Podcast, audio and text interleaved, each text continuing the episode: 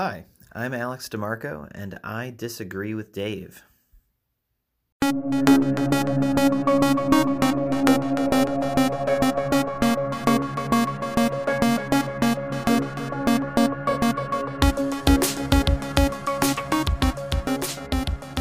Hey, welcome back to another episode of Thinking Out Loud.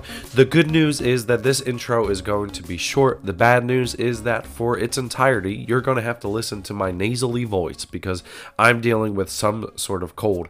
I am joined for the second episode of I Disagree with Dave by, from my friend, or with my friend, Alex DeMarco, who has been on two previous episodes. Episode twenty-one is Right or Wrong, the Wrong Question, where we talk about Christian ethics. And then episode forty-nine, titled An Inerrant Idol, where we talk about the inerrancy of scripture. So to get a better view of who Alex is, you can feel free to go back and check out those episodes. Today, we are talking about a topic we disagree on.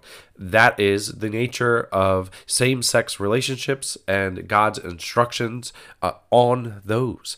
And we both said in the interview at one point, uh, but for sake of time, I'm just putting it up front here. We are two straight men who are talking about this, and I think it is worthwhile to hear the opinions of gay Christians and where they have landed on this.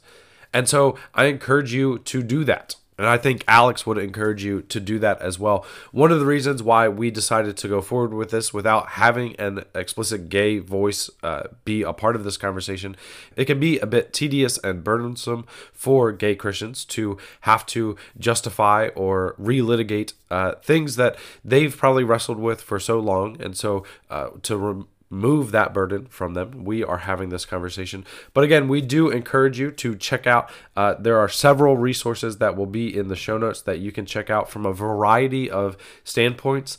Uh, Alex specifically recommended Same-Sex Unions in Premodern Europe by author John Boswell, Changing Our Mind by David Gushee. Uh, I mentioned God and the Gay Christian by Matthew Vines and Bad Theology Kills by Kevin Garcia. All four of those books would come from like an affirming side, pro same-sex uh, marriage and relationships. Uh, but there are other viewpoints as well that I would encourage you to check out. Heavy Burdens, uh, and you can even go back to episode fifty-five where I interviewed the author of Heavy Burdens, Bridget Eileen Rivera, who is a gay Christian but holds to a Uh, a celibate lifestyle because that's what she feels like God has called her to. Uh, Jackie Hill Perry is a, another uh, Christian who ha- uh, has same who is same-sex attracted. Uh, she wrote a book called Gay Girl, Good God, and uh, she is actually married to a man, has children, so uh, her story is an interesting one. Sam Alberry is another gay Christian who has chosen a life of celibacy. He's written several books.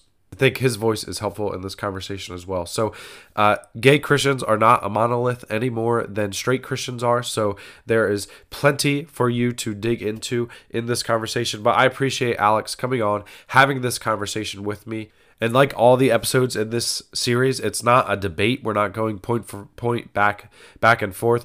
I'm just trying to model a humility that we can uh, listen to Christians who disagree or listen to people who disagree with us on important issues, because I do think this is a, an important one. And uh, there is maybe some tension in this conversation uh, because I think Alex and I both want to be faithful to what God has called us to. We, we both want to be loving to everyone.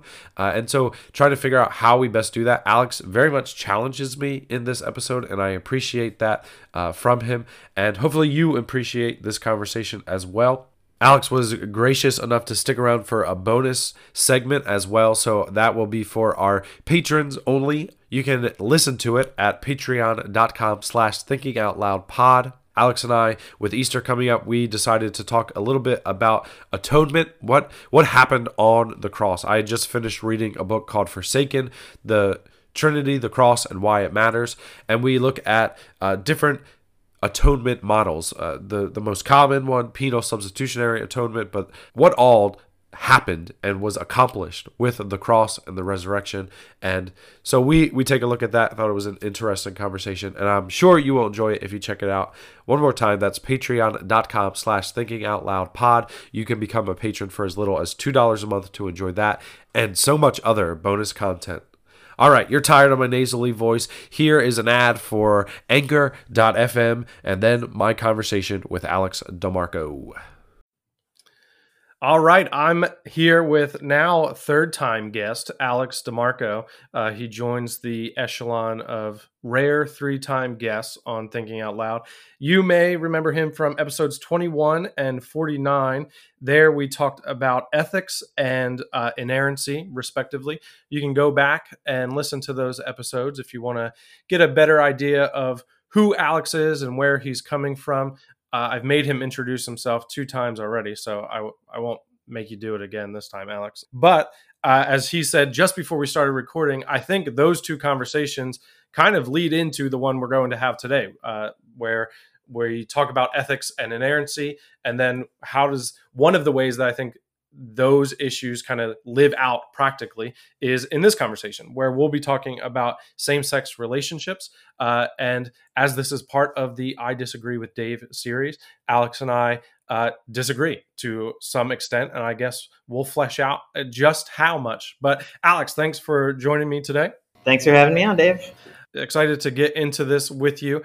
Um, to start, let's uh, just kind of like lay out where we would fall on uh, same-sex relationships and or like L G B T Q plus kind of in general. Uh, these are and have been for decades, I guess, hot topics within uh, Christianity. I'll ask you this. There tends to be like a binary that's given of affirming or non-affirming. Um, are you comfortable like being, I'm one of those definitely, or do you want to nuance it a little bit? Yeah, I, I definitely, I realize there is a spectrum, that it's not entirely binary, that people have, there are nuances with where people land. But I, but for myself, at this point in my life, I'm very comfortable being on the far affirming end of, of that spectrum. Okay. Uh, yeah. So, so yeah, I, uh, one like helpful spectrum that I came across back in twenty twelve was um, by William Stacy Johnson in his book, uh, Same-Sex Relationships in Religion, Law, and Politics. There was a second edition that came out in twenty twelve. That was like my first year in seminary. And he has, I can't remember all of the points on the spectrum, but I know that like he has on one end of the spectrum is the prohibitionist view. And on the other end of the far end of the spectrum for him is what he calls the consecrationist view, which is, this argues for like the full religious blessing of same-sex mm. unions. Pretty much exactly the same way as we would, um, like, heterosexual unions. Right. Just like the idea, you know, not every relationship is a healthy relationship, but there is.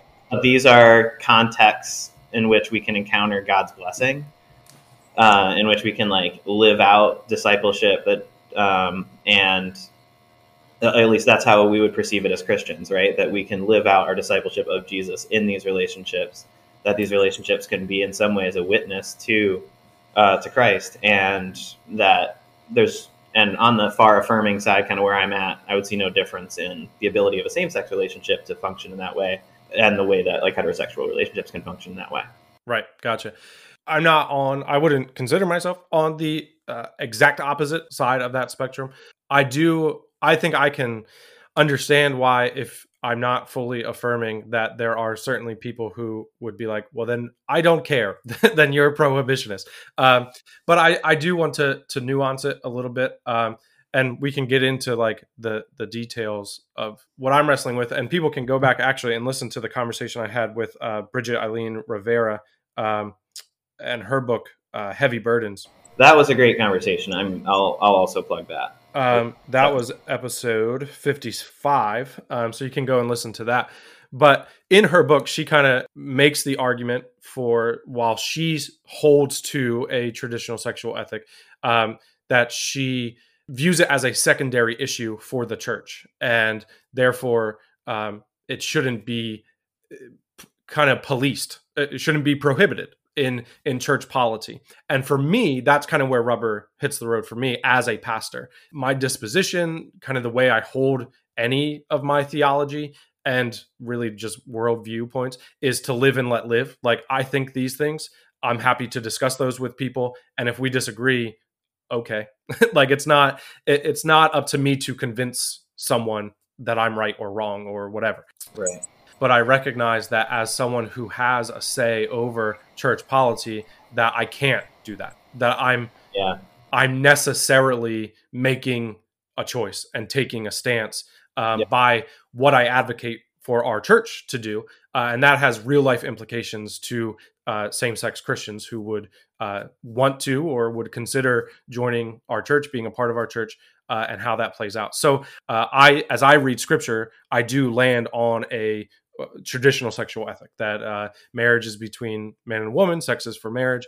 Um, that's where I land. Part of me wishes I didn't have to police that as as a pastor, uh, and but uh, I'm not asking for sympathy. Uh, I I chose this road, so so that's uh, a big umbrella. That's kind of where where we land now. I'm curious, Alex, for you. Um, especially uh, our stories differ. Uh, obviously, we're two different people, so they're different. I grew up Uh, in the church. Um, and, you know, I, I remember I was like five or six praying outside of my grandmother's house, yeah. the, uh, sinner's prayer or, or whatever. Uh, but like church, I don't know a life without being in the church. Whereas you were, uh, I think you've described it por- before as like a youth group convert. You were fifteen, sixteen years old. Mm-hmm. So you came to faith a little bit later. As pertains to this topic, what has your evolution of thought been? Yeah, that's. I think that's a really good way to go into it, because I, I haven't always been uh, affirming where I am where I am now. Um, uh, it's definitely been an evolution, but uh, like you said, I didn't grow up uh, in a Christian family. I we didn't like pray in meals or any pray before meals or anything like that. Um, but my mom went through a like a seeker phase when I was in like late elementary school. So we went to Unitarian Universalist church, where she could like explore lots of different. And and we didn't go all the time. Like she would go more often than we would, but sometimes I would go. I would have like some memories of like a beautiful Christmas service yeah. and stuff like that. Um, I remember that being kind of a neat place, but it wasn't like a big part of our lives. And and then my mom eventually landed at this local Baptist church that was pretty much like middle of the road evangelical. It wasn't Southern Baptist. It was like Midwest Baptist. Yeah. And um, and I ended up there too, or I ended up going to that youth group when I was like in seventh grade, eighth grade, ninth grade. Um, and like ninth grade is when I became like self-consciously, like I am a Jesus follower now. Like this is, this is me. Prior to that, like when I was growing up, I, I would say that like, I didn't think really about same-sex relationships that much. Like some of this comes out for everybody, I think, in puberty in a way that it doesn't before. Yeah. But still like some lessons trickle down when you're younger. And I think one of like the lessons that probably trickled down for me when I was younger that I just absorbed from the culture or whatever was that gay was like something you didn't want to be. Like it was, and, and, and, and thankfully I think this is very different for kids growing up now. And, you know, which makes me like, I, I guess I'm old enough to say something like that now, but like when I was growing up, and I imagine it was similar for you, like there was just this sense that like, it, I wouldn't think of it in moral terms, but I remember getting the lesson that, to be gay, to, to have like the attractions to people of the same sex was somehow, especially as a, as a man, or like as a, I was a boy, but you know, aspiring to be a man. I think yeah. there's a particular kind of pressure there where it was, it was portrayed as like a, a defect in masculinity. Mm, yeah. You know, I wasn't thinking of it in moral terms because it just wasn't presented that way, but it was like, oh, you want to be a man. This is, this is a defect of that in some way. You're opening yourself up to bullying or whatever else. You're, And we know when you're kids, there's so much a drive to fit in. Right.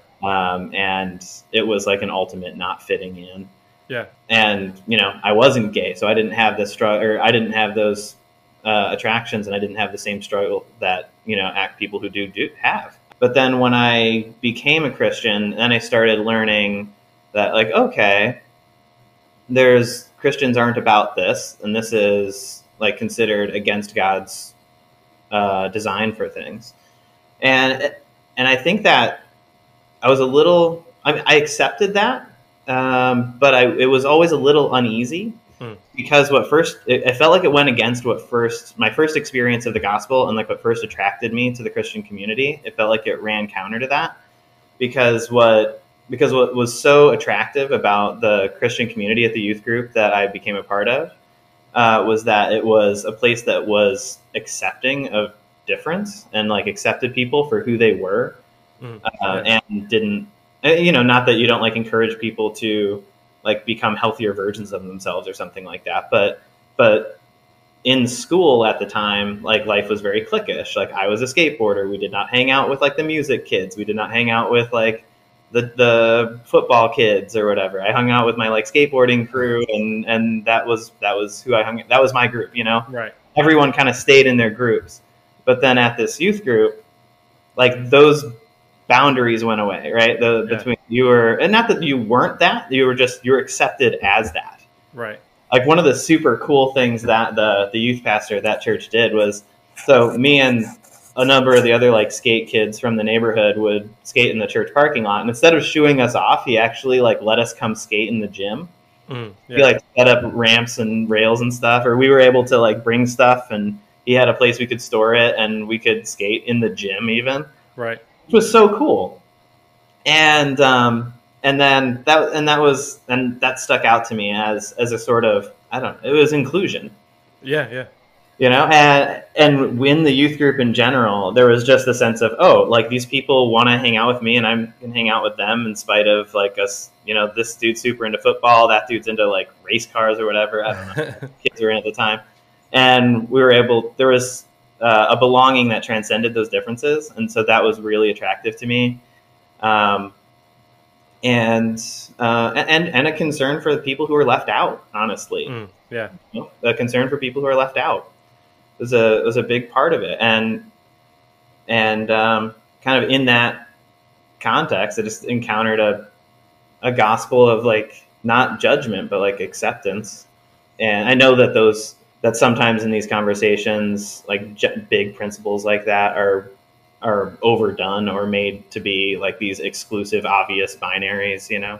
Right. So I don't want to do that, but, um, but there's some truth in it, in the sense yeah. that the, the, the truth of the gospel, as I understood it then, was, was not judgment. It was, it was meeting people where they are and caring for them for who they are. Yeah. Do you feel like that kind of disconnect between, uh, kind of this overarching message of the gospel being a radical inclusion, uh, and then the treatment, or at least the the view of uh, those who were same-sex attracted, uh, did that disconnect, that hit you at that age, or this is something that kind of, as you grew older, looking back, you were like, yeah, that that was off? I think it made me uneasy at the time. So. So at the time, and I'm like freshman, sophomore, this is when I'm I'm a new Christian. I'm learning what Christianity is about. I also moved at the time from, like, the suburbs of Chicago to Phoenix. And I was, like, trying out new Christian communities there and whatnot, and trying to, like, learn about this, trying to be like, okay, if I'm going to do this Christian thing, I want to learn all about it. And and my thought at the time was, you know, I encountered God here, so this thing must be true in a kind of blanket sense, which I think a lot of people do that, especially young people, but probably people in general. Yeah. You know, I think the cliche is true. God meets us in unexpected places. Yeah. I maybe sometimes churches are the most unexpected places. All that to say, like, I started learning. I, I definitely ex- accepted uh, the prohibitionist view, and I took it on for myself uh, as something that was loving for for people, because I thought that um, kind of, or to back up, I guess what I what I learned is that there's kind of there's a smattering of texts in the Bible that seem to speak, seem like they may speak to this, and they say no to it. They say, no, same-sex pairing is not okay. Um, and so, you know, I was walked through those. I saw those. You've got, you know, you've got Genesis one read in a kind, and two read in a prescriptive, normative kind of way, right. and um, Sodom and Gomorrah, the Levite who's prostitute ends up being chopped into little pieces, that really gruesome story, but they wanted to rape the Levite first to the townspeople, kind of like an echo of Sodom and Gomorrah to those, and the, the couple Leviticus texts. There's, there's, but there's really not that many, but anyway, there's the right. couple Leviticus texts and Jesus and whatnot, and we can talk about those if you want to, but so you got these texts, and then there's, so there's that, and then there's also a sense of um, like a natural law ethic, I think. I wouldn't have termed it that way at the time, but this was presented to me as um, we can look at nature and history and and identify a kind of pattern, a design that is reflective of an original intention that we want to be in line with and uh, not diverge from. And so those two things, that kind of natural law and just like putting together what they think they see from the text, And then what it, the way it was presented to me, and I accepted it because, again, I'm like, you know, I've experienced what I feel is ultimate reality here mm. in this Christianity thing. So I guess they're right about stuff. So I guess they're they know they know what it's about, you know, right? And they know that apparently part of this is that for human beings, like the the intended design is is male female pairings, and that, you know, we know things are broken about the world, like that's very clear. And maybe this is one of the things that are broken, and sometimes right. people have attractions Um, that aren't in that design, and maybe those things aren't even good for them, right? Because that's the way it was presented to me. And I'm thinking, you know, if this isn't good for people, it's not loving to pretend that it is, right? And I did want to love people, and I, I, and I do. And I expect, I expect a lot of Christians are in that place. A lot of folks who are in a prohibitionist place are come from a, a place of good intentions, right? Um, at least I certainly, I, I do think that is the case. I don't think that's universally the case, but I do think right, it's yeah. for me. But, and so at the time, like that's, that's what I accepted. That's what I took on. I, and I wasn't shy about that. You know, I had, I had friends and coworkers at the, at my high school jobs, you know, who were gay and who would ask me, "Oh, you're a Christian. What do you think about this?" And I said, "Well, I don't, I don't think that it's in line with God's design. I think it's probably not a healthy thing," but I was all, it was always uneasy with that. Yeah, yeah. And that was always to me something that felt like something I had to say mm. instead of like something that really felt right. Yeah, I, I would say like to this point are we're mapping similarly. You know, my upbringing was was the same. I grew up uh, in a in a United Methodist church, um, but I mean, I don't know. We're talking thirty. Almost thirty years ago now, twenty plus years ago. Uh, so the United Methodist Church was different twenty years ago than it is now. Yeah. But e- even still, the the United Methodist churches that I'm around uh, are still more on the conservative end of uh, of that spectrum. But yeah, I re- I don't remember it any like moments where it was like explicitly demonized or even like Uh, preached against per se, but it was very much in the air. Like you kind of just, you knew, you know, that this is not, this is not God's design, that this is bad. Um, I, the, the school, the high school that I went to, a Christian high school, uh, seventh through twelfth grade, they were non-denominational, but of the Baptist ilk, and uh, probably more Southern Baptist than the Baptist church you went to, even though they weren't actually a part of that denomination. Um, And so they were less shy about their their thoughts there. Uh, when I was going there, uh, our senior trip was to Florida, but we wouldn't do Disney because of their support of L G B T Q uh, community. Um, I remember there being kind of like, it was probably like Focus on the Family probably led the charge, but uh, there was like a a move for Christians to ban or like not support Disney because of that. Uh, and that kind of being like a soft rule in our house for a little bit, but we never like really like talked the movies. Yeah. Yeah. Um, oh, no. Don't watch the movies. Don't buy the movies. Um, and that was, that, that was be- never like a hard rule in our house, but like, I remember it kind of like being in the conversation, but yeah. So like, that was kind of like the air that I, I, I swam in, and then never really questioned it. Kind of like you're saying, like, but it wasn't really until, Uh, probably college, uh, not necessarily because of the college that we were at, but just because I was older and had experience with gay individuals that started to like bring into question uh, some of the things you question about this. Um, so fast forward me to a point where like you really started to reconsider the view that you you'd kind of been handed and inherited. Yeah. Um, I think college has to be the next step, right? So we both went to the same school, Philadelphia Biblical University, now Cairn University, and uh, lived across the hall from each other.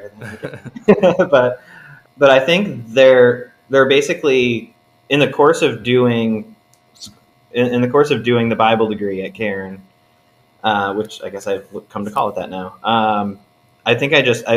First of all, I read parts of the Bible I'd never read before. I learned a lot more of how it was composed than I knew yeah. before. Uh, you know, they weren't like historical criticism central by any means. I think that they, they called it like literary historical instead of like historical critical, right? What they say, like literary historical. I think so. Yeah. Yeah. Yeah. But we had to learn like some of the history of right. how these texts come together. and that there is there is a human history of it. Like there is a perspective that these come from. Like there are there are cultural factors that they're responding to, and mm-hmm. and I think learning more about that, like evolution of scripture, um, I came to be a little bit more distrusting of of kind of the ways of handling scripture that I was familiar with, that I had been taught, and I wanted, and I was looking for new ways to do it, but I didn't know how yet. Right. You know, and that was like a throughout the four years, yeah, like yeah. the slow evolution. Um, and, and issues of science were a big part of it for me. Like I grew up believing in, in biological evolution, and, and I appreciated that stuff. And then when I became a Christian, I was told, oh, you can't do that. And I'm like, all right. um, and then I see why. And then, and then later on in college, I'm looking at Genesis one, I'm reading stuff like uh, Pete Enns, like Incarnation and Inspiration, yeah. and which was a huge deal at the time because he was just, he was fired from Westminster at the time for having right. written the book. And um, even our, our boy, John Walton, John Walton, like Lost World of Genesis one was a big one for me at that time. And yep. just trying to understand the ancient Near Eastern context and how that shaped the text. And, and I realized like this text isn't doing, uh, isn't making an account of like origins in a way that like a contemporary cosmologist might. Yeah. doing and, something else. And yeah, I guess just and learning about genre and and just the human um, factors of scripture just made me feel like, oh, this this way of handling them, yeah, it, this can't be right. Like and, and just to like, I don't know, to add this point, I don't probably most of the listeners of Thinking Out Loud don't have a problem with what we're saying right now, but okay. like. There are some people who could hear what we're saying and be like, oh, I didn't realize Karen was like this liberal. Oh, they're not. Uh, yeah.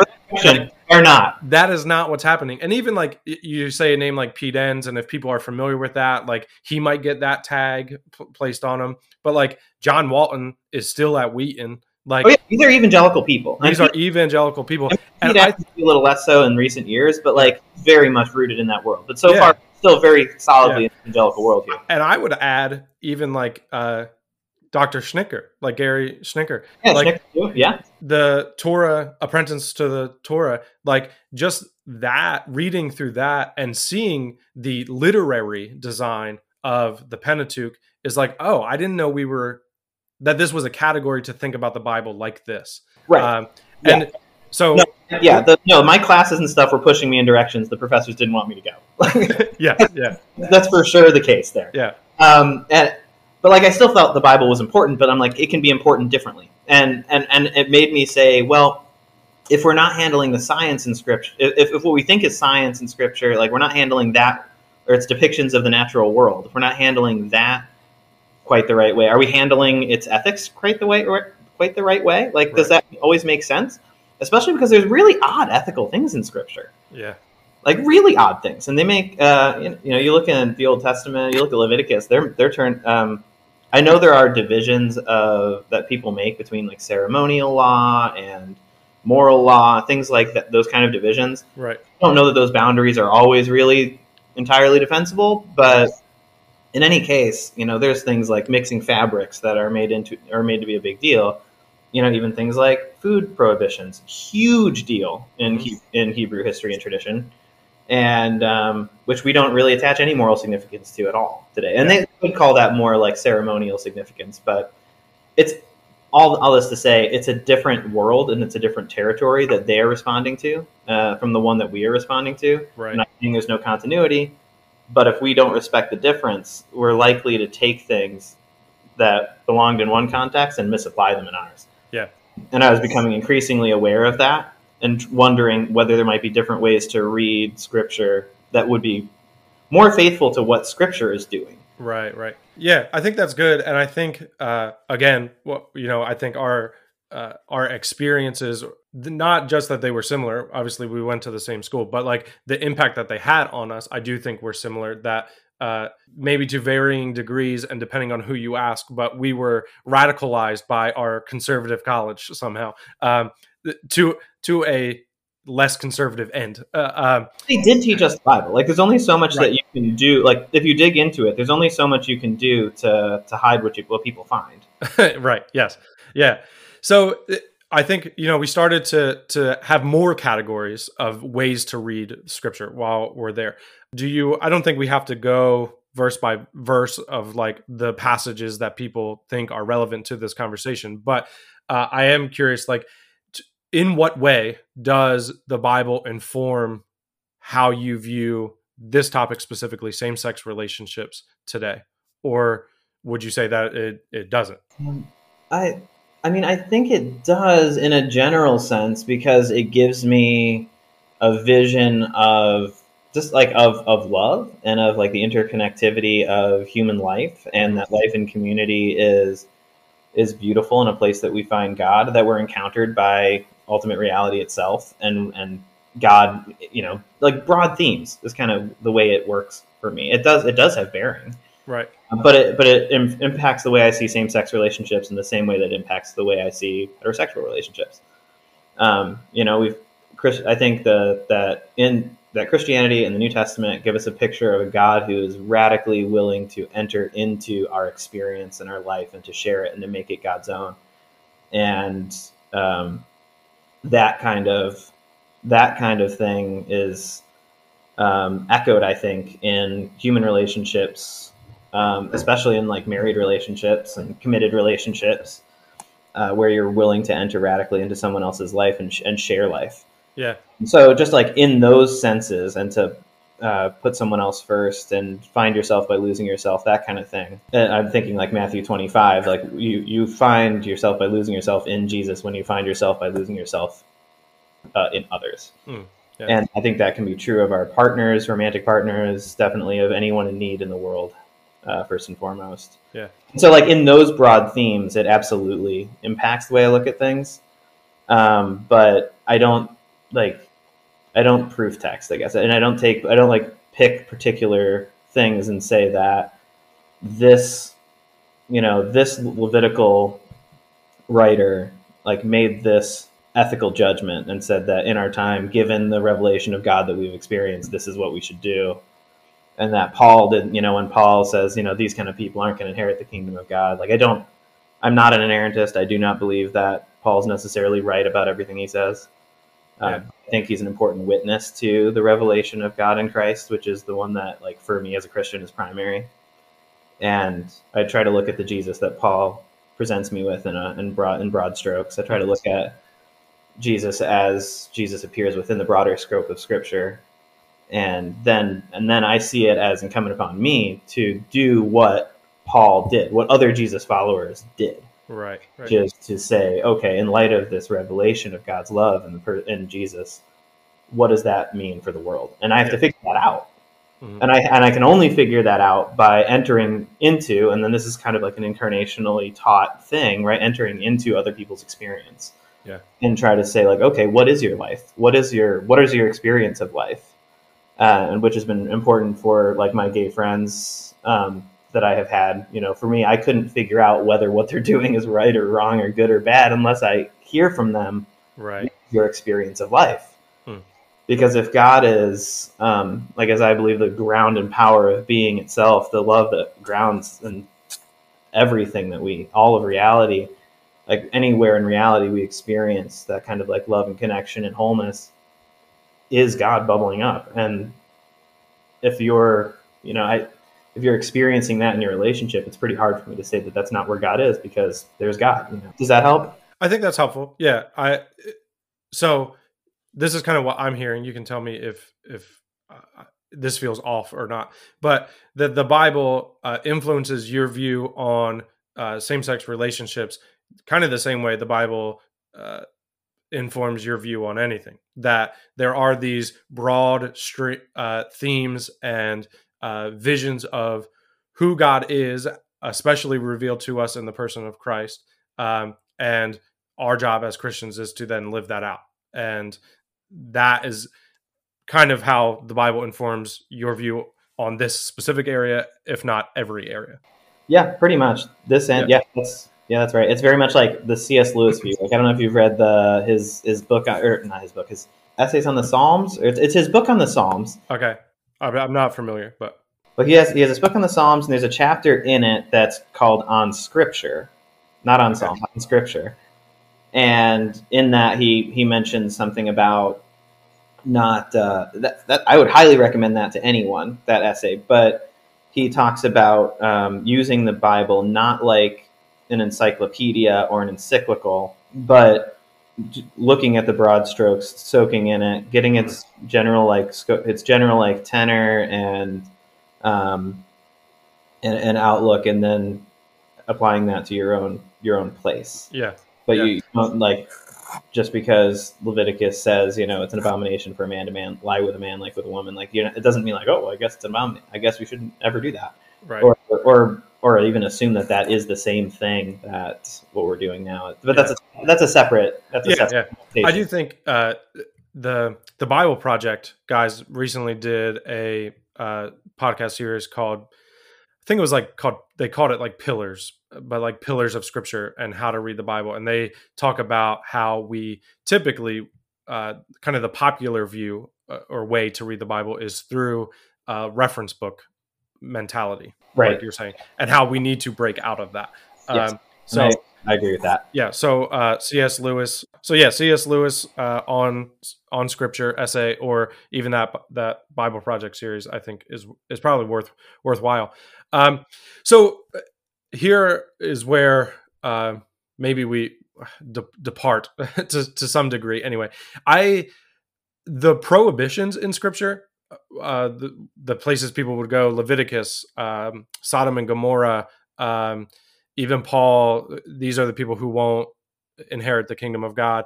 Um, do little for me uh, also. So we're, we are mm-hmm. there because I think to... to do what people do with those passages and same-sex relationships, it they often ignore other aspects of those same passages. Sodom yeah. and Gomorrah, uh, I can think of two places where it's like referenced later in Scripture, one being Jude, where the sexual immorality is highlighted, um, but in the general sense that I just said of sexual immorality, not specifically homosexuality. Um, yeah. And in Ezekiel, where we're told that the reason why they were destroyed is because of their greed and their lack of care for the poor and the foreigner. Yeah. I, I don't see anyone making that point when they talk about Genesis nineteen. Very. But when what we read is homosexuals will not inherit the kingdom of God, he also mentions the greedy and liars and a plenty of things that I am. Uh, and I don't read that thinking it's talking about me, but if I see someone who's gay, I Not actually I, but yeah, someone common yeah. will say uh, yeah. this is about you um, when th- they're not doing that with all of the categories represented there. Um, so, so I think it, something else is obviously happening there rather than just everyone who this could apply to, it applies to. So those prohibitions don't really do much for me. Where I'm at now, it's kind of the the positive Uh, view or positive case of what is marriage. Mm-hmm. Okay. That I think we get in Scripture. What is the point of marriage? Uh, yada, yada. So same-sex relationships, we talked about marriage. Like, do you, how does the Bible, I guess, inform that, or does it? Your view of marriage, what marriage is, the purpose of it? I wouldn't say that's something I've studied very systematically, honestly, at any yeah. point. Um, but it definitely seems to me, um, so like with that caveat, uh, it definitely seems to me that like the that marriage is not a fixed entity; that it is in a kind of an evolving. Like polygamy used to be okay. A lot of people mm-hmm. now would say not okay, but yeah. and uh, you see this in the Bible, and we see it in history beyond the Bible too, but. It's just sticking to, Bible, to the Bible for now, you know, uh, like Adam and Eve were just kind of paired together, I guess. Um, the first arranged marriage. Yeah, the first arranged marriage.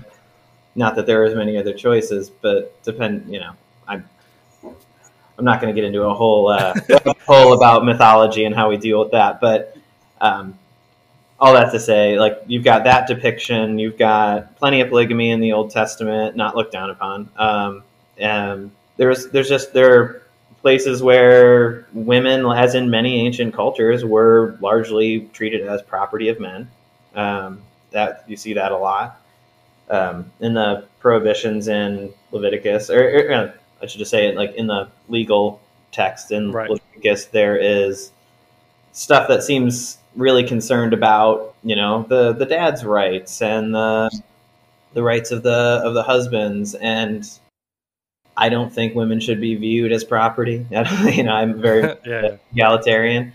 Uh, I, I, those are good evolutions, I think. Uh, in New Testament times, you know, you women were a vulnerable population. I mean, st- still are in, in some ways, um, just because of discrimination. But this is why, like, care for widows was really important, because right. widows were, did not have those same protections. And so we're a vulnerable population at the time.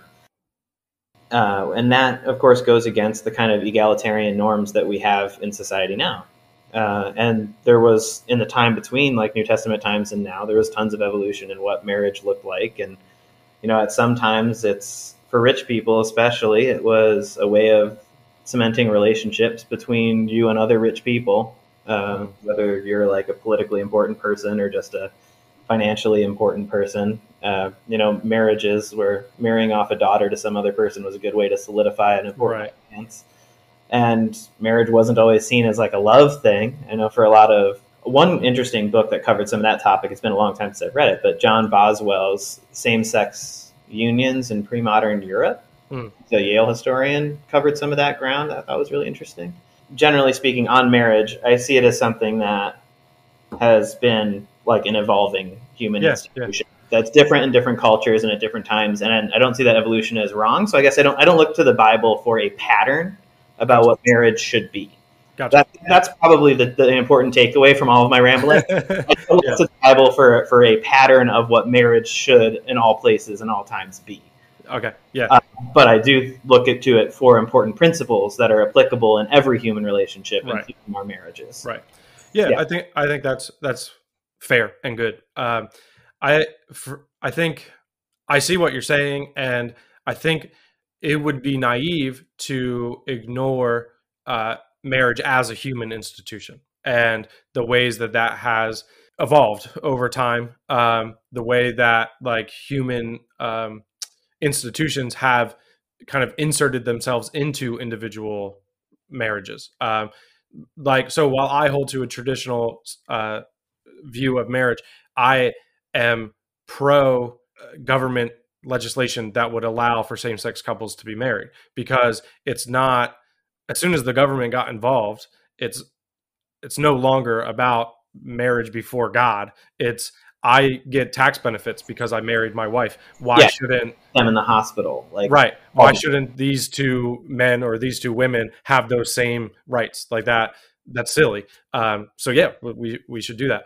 Um, but I, as I look at scripture, I guess what I see is, um, I think of, uh, like Ephesians five, where, uh, Paul is talking about marriage, and, um, he says, um, this mystery that I refer to is of Christ and the church. And so that marriage in some way is supposed to reflect the relationship that Christ has with the church. Something that I've been wrestling with recently is like, what is the role of uh, procreation in marriage? Like, I think in modern times, we've kind of like, that's secondary, to, you know, um, I don't know if it's supposed to be or not. I think, you know, I could think about early generation or early like civilization and that being more important than it is now, but also in, in God's design and view, is it supposed to be a part of it, uh, a part of that, that picture. Um, and that the Bible does in, in this positive view, this positive look at marriage as a picture of Christ and the church, that it is the the male-female dichotomy um, that is presented. Now, maybe that's the only categories the the writers of that time had to to work with, or or what have you. Um, but that's just kind of the the continued arc of the story that I see. In short, I could do, I'm sure, a better job of explaining this, but um, that's kind of the arc that I see. Um, and for that reason and others, like that's kind of where I land on this is God's intention for marriage, um, for human sexuality. Um, and so I guess in God's ideal design, that is how sexuality and marriage is is lived out, is between a man and a woman. That's kind of the where I'm at. I do have questions that I ask myself about that view, um, which is some of them you brought up, like poly polygamy. Um, yeah. I, I don't think it is God's ideal, and yet it's not looked down upon at some. Sometimes it is, and sometimes it's not. Uh, sometimes at a particular level, like when you get to hundreds of wives, right, then it's like clearly been a bad thing. yeah, yeah. But even like. Uh, I had to look it up because I knew it was in there somewhere. Like God says to David in Second Samuel twelve, I gave your master's house to you and your master's wives into your arms. So like God is the, saying, I'm the one who gave you this. Like I, I got to wrestle with that a little bit. Um, Jesus himself says that like divorce was not God's yeah. intention, but God allowed that for a time. Um, So we have these, uh, what I would say are like less than ideal lived out expressions of marriage and love that God seems to be making a way for this to happen. So, so that is a thing I have to wrestle with. Uh, like, so what does that, how does that now, it, even if I want to, or if someone is willing to concede the argument that same-sex relationships are are not God's original design or God's ideal, or however you want to word that, um, is does that mean that right. they are an abomination, as people would use, or is there license and room for that? And in some faithful yeah. way, the same way that David was a man after God's own heart, and God gave him the wives of his masters, yet that also wasn't God's ideal, you know? Yeah.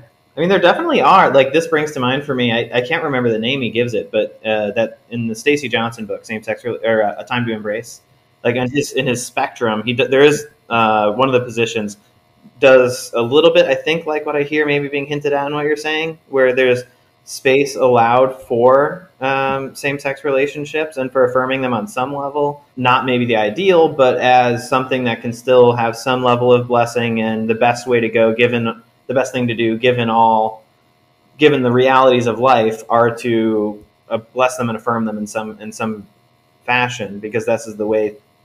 It's just the reality of it. You know, maybe that view would say same-sex attraction is not doesn't follow God's design, but it's a reality of our world. And given that it's a reality of our world, we got to make some kind of space for it. Kind of like the way divorce is yeah, kind of yeah. made. There's made space for it. Like this isn't really. You know, sometimes, depending on your tradition, remarriage sometimes. I mean, that, and there's, that's a place some people land. But it's also, that's that's one of those positions, not that this is a definitive argument against something, but you're not going to make a lot of friends in that position. yeah, yeah. You know, uh, the, the conservatives, the prohibitionists are not going to be happy with you.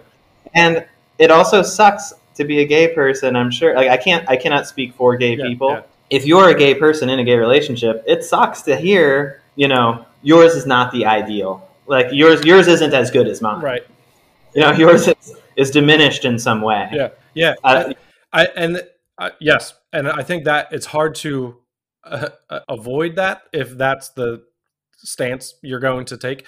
Uh, you can try to soften it, but at the end of the day, that's what you get. What's, yeah, what you're saying. Yeah. And, and I, like, it is in my nature to want to soften that. Um, and, and like, I don't think, this is what I think bothers me about really the stance that I have, is that um, there is a presumed, and it's impossible to escape. And I don't think the blame is put on those who object to me. I think it just is by nature of the position. This is what it is, that mm-hmm. I, by default, am saying that my relationship with my wife is ideal, or is more ideal, at least, than th that right. between two men. Or, or like a, a parallel uh, argument is that, you know, the those who would say, who would quote Paul as saying, homosexual will not inherit the kingdom of God, as if all heterosexuals will. Yeah, or as if you were like not greedy one moment and and gracious the next. Right. Like, but but that would that gets into a whole new thing about what we really mean by the kingdom of God and inheritance. Right. Right. Which is, again, another episode. Yes. Um. But so. Like I, by being uh, heterosexual in my orientation, I, I am sinful still in my sexuality, right? So th there's like this the way that we often, Christians and uh, non-affirming, to use that broad umbrella term, non-affirming Christians, the way they we often talk about our sexuality or about sexuality is that the only sin is that which gay people do, not my own sexual sin, um, which happens in a variety of different ways. That happens within my mind, but also happens in my body as well. Um, and so I, I, I want to avoid that um, while still holding a traditional sexual ethic, which, as you say, like, I will make very few friends based on that, uh, maybe in spite of it, but it, certainly not because of it. Yeah. Sure. Well, can, can I ask you, like, yeah. where, in what sense do you think that, like, how do you identify what is traditional in a sexual ethic? Like, when you say, like, a traditional, how do you, how do you determine this is traditional? Um, I, well, I think one, it's just become an easy shortcut, like, to talk about it. I think w- when I say that, it's just because I think people recognize what I'm talking about. Uh, but I do think it's important to answer the question that you actually asked, because to label something as traditional is to kind of give it a weight or or a power. This has been, to my knowledge, the the majority view of the church for the majority of the church. And so that's kind of where I, I get to traditional through that sense. Yeah. And I think that's, I think that's fair in some ways. That's um, that John Boswell book, Same-Sex Unions in Premodern Europe, gets into, complicates the picture a little bit, and I, I think in, a, in some compelling ways. Um, but there, there definitely is a some kind of a consensus in most of Christian history. There's a, there's a consistent, yeah, there's a consistent prohibitionist tendency in Christian history when it comes to same-sex uh, relationships, for sure. Um, but there's also pretty consistent, like, anti-Semitism in Christian history too, right? And I, I guess I look at, like, heteronormativity and homophobia kind of the same way as I would look at anti-Semitism in the history of the church mm-hmm. at this at this point, and um, as as as mistakes. And and and, and the thing is, like, I, I'm kind of with I, Ilya Delio and Richard Rohr, kind of, uh, and and others are, who say that we might be in the infancy of the church mm-hmm. right now. Like, right. we might still be in early Christianity, or just like adolescence, you know, yeah. uh, two thousand years is, it's a long time, but it's also not yeah. in, in some ways. All this to say, like, one of the things I learned in at Cairn and in seminary and since about tradition, and this is another thing that, this is another piece of the puzzle. You've got what to do with the scripture piece, and you've got what to do with the tradition piece. Right. But that tradition is not the handing down of a fixed thing in an untransformed manner from one yeah, yeah. generation to another. Like, it's never been that. It's always been a, a conversation, a, an evolution. There's been transformation the whole way. It's not been hermetically sealed from other religious traditions, other philosophical traditions. We wouldn't have the Council of Nicaea if we didn't have Greek philosophy.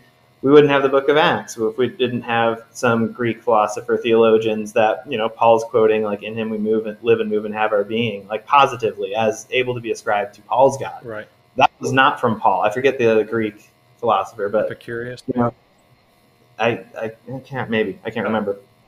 But all that to say, like, there's there's an there's an evolution of what this Christian thing is from the very beginning. Yeah. Um, like, one of the cool books that I worked on last year, because I'm a book editor, not every listener probably will know that, but I'm a book editor for Baker Academic, and one and one book that I worked on last year is um, it was called From Christ to Christianity, mm. uh, but James Edwards is the author. It's a pretty cool book, and he, the basic premise of the book is he says that in the first seventy-five years after Jesus' death, the church changed more than mm. it did in the in all of the years after that. Mm. Up till today, that there was just there was a massive amount of, of change yeah. going on within that first century, and, and he talks about that on, on, on a ton on many levels. It goes from rural to urban communities, from primarily Jewish to Gentile, and on, on all of these things interweave. This is a constantly evolving thing. That tradition is always responding to itself. It's always responding to other factors, and that so to me increasingly. Um, to be traditional does not mean to do what our forebears did. Well, in some ways it does. It mean it doesn't mean to say what our forebears said. It means to do what our forebears right. did. Yeah, yeah. It's to to, to work things out in dialogue with our predecessors, with the with the experiences of our with our own experience yeah. and the experience of other of our contemporaries yeah. to figure out like what this Jesus following is in this time and place. Because just because they you know they did their best in their time and place, yeah, we're going to do our best in our time and place. We're not going to do it perfectly. They didn't do it perfectly. But to be traditional means to join that, yeah. to join in the effort. Yeah, I, I I can appreciate that for sure. I, I I like that, and I think in a lot of ways, uh, I'm very much on board with that. Um, just to like uh, bullet point a couple of, of things that you mentioned in there. You likened, and I don't want to like harp on the analogy because every comparison falls apart at some point. But like you compared uh, the anti-Semitism being traditional to uh, like homophobia. Or, or heteronormativity uh, being traditional. And I, I think in some sense that's fair and a fair comparison to make, and and probably need to, re- as Christians, we need to wrestle with that and what to do with that. Um, but I also, I, I feel like anti-Semitism is harder to get to through scripture. Not that you can't do it, but I think you'd have to read scripture and be like, I don't like these guys. Yeah, I mean, Jesus being a Jew really complicates it. It does. Um, and... Yeah. And I think, you know, Paul, Paul, you really wrestle with Paul, and he is not looking to supersede the Jews so much as include Gentiles into this one family of God. Um, so I think that there's a difference there, um, which is not like a, doesn't mean. Yeah, that's, that's a fair point. I, def- I definitely agree with that. Um, so uh, that was one of the things that you said, but I do think, uh, I th- and maybe because, because of the cultural moment that we're in, mixed with my personality, it's easy for me to hold this view that I hold humbly. Uh, but I think we, the the points that you raise are reasons why we should hold whatever view that we hold with a, a sense of humility. Um, when you bring up that Christianity uh, changed the most in those first seventy-five years, we see that happen in Scripture. That Uh, Paul writes to the church in Jerusalem and says, what should these Gentiles do? And it's yeah. like, don't eat, don't have sex, uh, or abstain from sexual immorality. Don't eat uh, meat sacrificed to idols, and blah, maybe one or two more things. And right. um, then in Romans, Paul's like, you want to eat meat sacrificed to an idol? Do it. That's fine. Like, we see that shift happening in Scripture, that this thing that is the traditional view of the church is being upended before we're even done with Scripture.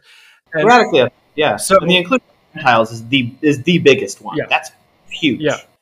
And so, so I think we do have to wrestle with that. We talked about some of the sexual norms uh, of Scripture and the way that sexuality is treated in Scripture. That that is evolving and changing. Um, and then it, we can't divorce that from the way that even if we say, well, when Scripture ended, that's what we're left with, we have to do that, that we don't do that. And I think divorce is one of the areas that uh, you kind of alluded to where we don't do that, that Jesus speaks pretty clearly, I think, on divorce. And yet... Then he speaks on same-sex relationships, for sure. And we, I don't think that we hold Jesus's words to the same level that we hold the presumed teaching on same-sex relationships of the Bible. And so, so we have to wrestle with that and engage in that. Um, and I do think that we are told in Scripture that the law is love. And so uh, you mentioned how, you know, the, the view that you were kind of inherited when you entered Christianity, same one that I grew up with, said that, well, this is not good for those who are engaging in same-sex relationships. And so it is loving to do that. And I, like you said, I'm willing to grant the, um, the kind-heartedness of the people who, like the well-intentioned, let's say, nature of that. But I don't think we can ignore the perception of those who are being loved in that way. Um, if it, if consistently your words, your actions, and your treatment of others is by others not considered loving, I think you have to do some introspection on that. Um, oh, agreed a thousand percent. Yeah. So, so I'm, And I think um, going back to my conversation with Bridget Eileen Rivera, episode fifty-five, uh, and the the kind of argument that she's making in the book, she touches on, um, at, at the end of that book, she talks about baptism and the way that baptism was viewed in the early church.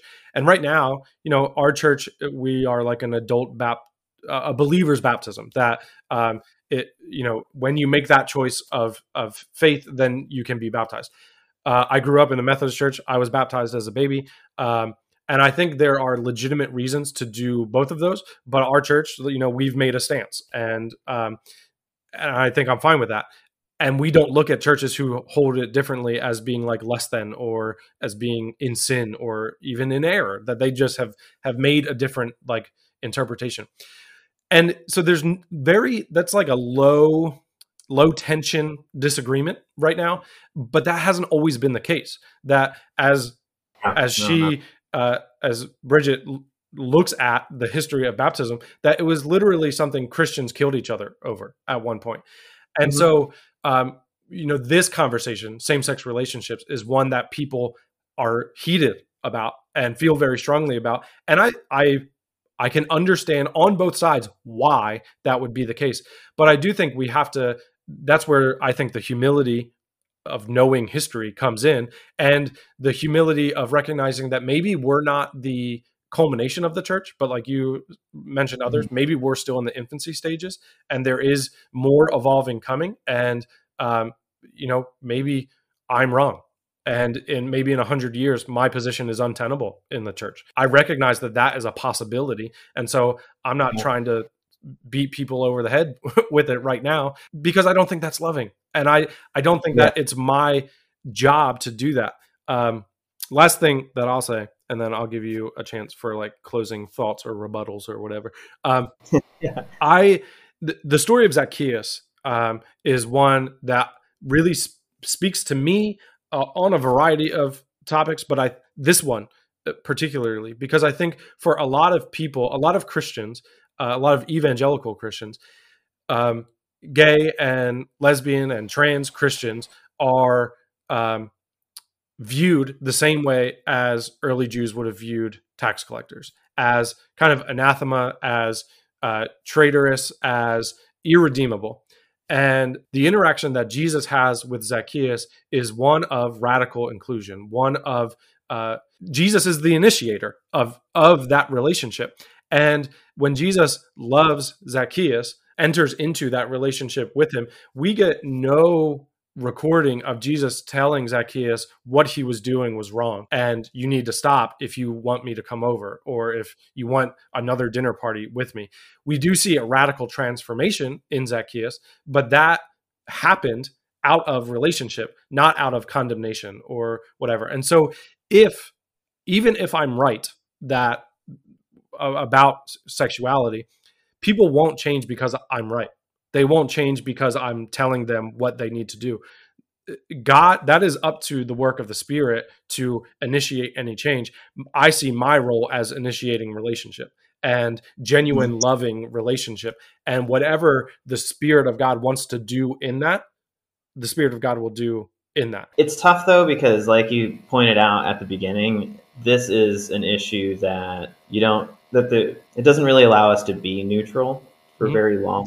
You know, you people are going to come to your church um, and want to be married, you know, and you're either going to say yes or no. Um, and, you know, people are, or, or let's say a married gay couple is going to come to your church and they're going to, you know, if they're having, if they're struggling in their marriage, if they need support, you know, are, and they want support and they reach out to the church community, are they going to get the kind of support mm. that a heterosexual couple is going to get? I hear you about, th- this is where I probably have a different view from, from Bridget Eileen Rivera, but baptism, it feels like it's an issue. It's, it's a, it's a difference of how we perform a sacrament, and one church can do it one way and another church can do it another way. But I don't know that that discriminates between people in the way that are the decisions that we make regarding same-sex relationships do hmm. discriminate between people. Yeah. And that's why it, it does feel like a very, I mean, I think it's a very weighty issue, which is not to say that like, I, I think we should be able to have like gracious conversations about it. Mm-hmm. I, I think like one of the things that like, I hope this conversation does is, is be a model for people about how, hey, like there are people who are um, like in a prohibitionist stance who are very loving, well-meaning people. and who have genuine questions that need to be dealt with. I think prohibitionists need to be aware of like where it's where it's okay to ask those questions and of whom. Right. And, and this and this difference, this was something that struck me in, in churches too, because when I was in when I was in seminary, I had two in, I had two um, internships, two field placements. The first one was at Trinity Episcopal Church in Princeton, which is right right across the parking lot from the seminary library. Okay, yeah. And that was the first like affirming church I really had experience in. And I was surprised to find there when I was an intern that like just in meetings with congregants that like they just didn't have the time of day for Christians who weren't affirming. Yeah. Yeah. And that, and I didn't know how to think about that at first, but like I heard it from, um, I don't remember exactly what the words were, but I was in a church meeting with uh, a guy, he and his, and this was twenty, twenty twelve, twenty thirteen, I think it's twenty, twenty thirteen. Um, So it was before the Obergefell case. It was before marriage uh, equality became national, became law.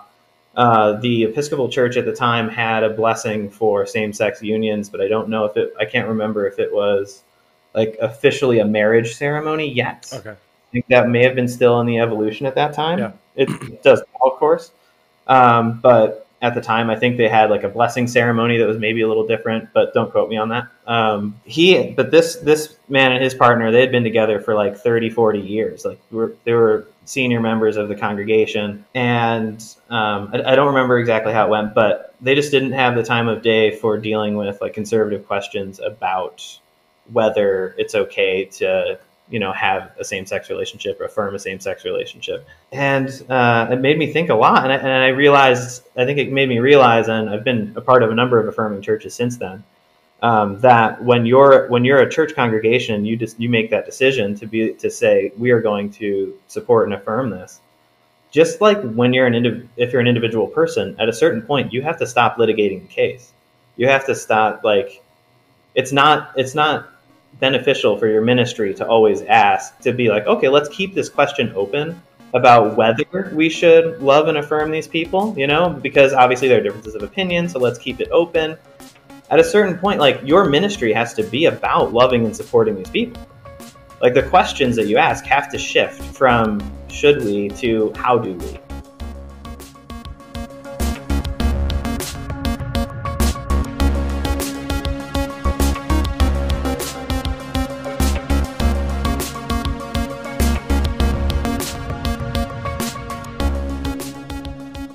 Thank you, Alex DeMarco, for joining me on this conversation. Thank you for that challenge. As I said to him after that, I'm just going to continue to sit in that tension.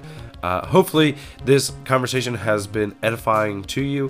Uh, again, check out the resources in the show notes uh, to continue to read up and listen on this subject. Patrons, be sure that you are listening to the bonus episode that Alex and I recorded. And if you are not a patron, consider doing so. Head over to patreon.com slash thinkingoutloudpod. And for as little as two dollars a month, you will get two bonus episodes every month. Until next time.